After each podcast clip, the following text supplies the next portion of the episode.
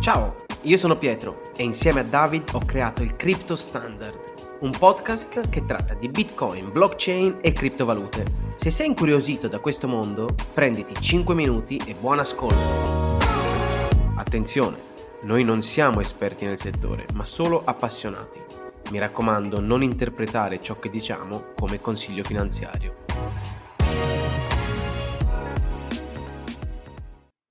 Bitcoin è stato creato da una persona o un gruppo di persone sotto il nome di Satoshi Nakamoto nel gennaio del 2009, con l'intenzione di essere utilizzato come metodo di pagamento libero dalla supervisione del governo. Per quanto nasca come moneta digitale, è facile pensare che Satoshi intendesse creare molto più di una semplice moneta. Infatti nel blocco Genesi, il primo della blockchain di Bitcoin, Nakamoto lasciò questo messaggio nel codice. The Times, 3 January 2009, Chancellor on brink of second bailout for banks, ovvero 3 gennaio 2009, il cancelliere sull'orlo del secondo salvataggio delle banche.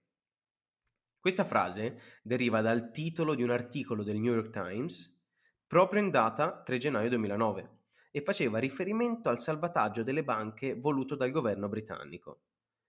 Sebbene non sia mai stato spiegato chiaramente il significato di questo messaggio, molti lo hanno interpretato come il vero motivo per cui Nakamoto avrebbe sviluppato Bitcoin, ovvero per tagliare fuori banche e intermediari, che considerava corrotti e inaffidabili, scegliendo di creare una valuta più dipendente dalle persone.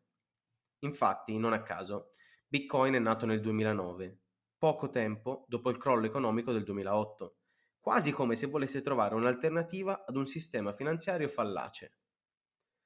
Per quanto la storia di Satoshi sia molto curiosa e intrigante, ti elencherò adesso alcune caratteristiche di Bitcoin che rendono questo asset unico al mondo. L'unità di misura minima della rete Bitcoin è il Satoshi. Se un euro è divisibile in 100 centesimi, un Bitcoin è divisibile in 100 milioni di unità.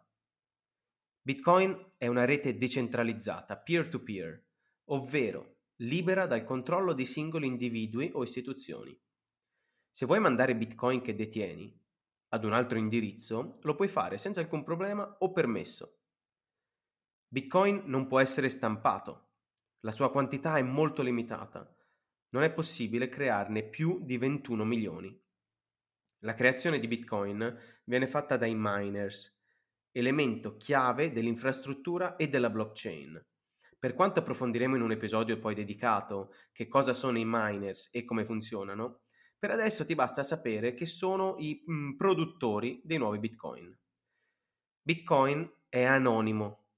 L'indirizzo del portafoglio non può essere collegato a nessuna informazione personale, al contrario invece delle banche, che per esempio conoscono perfettamente i dati personali dei propri clienti Pensate a cronologia dei movimenti, abitudini di spesa, i numeri di telefono, indirizzi e via dicendo.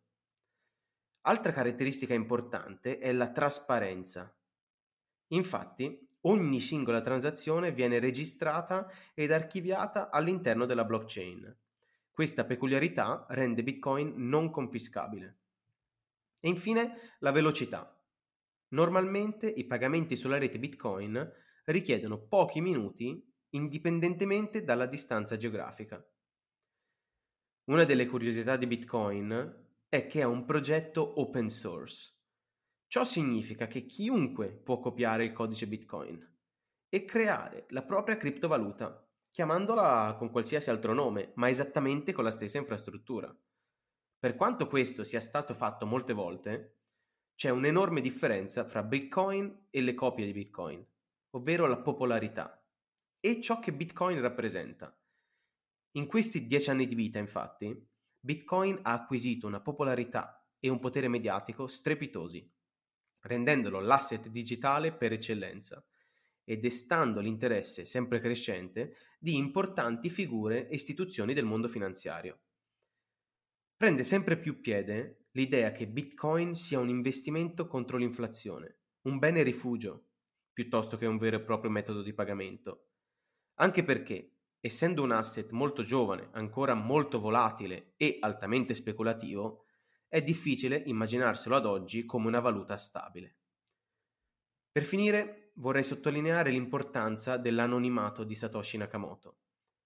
Per far sì che Bitcoin sia totalmente decentralizzato, infatti, è fondamentale che Satoshi rimanga in ignoto per rendere Bitcoin di tutti, di chi lo usa, di chi lo capisce e di chi lo conosce. Per rendere questo concetto al meglio, un gruppo di artisti sta lavorando ad una statua in onore di Satoshi a Budapest. La statua consisterà in un busto, con uno specchio al posto della faccia, in modo che chiunque guardi la statua si possa rivedere in Satoshi. Siamo tutti Satoshi. Ti ricordo che il Crypto Standard è anche su YouTube con un sacco di materiale extra. Ti aspettiamo!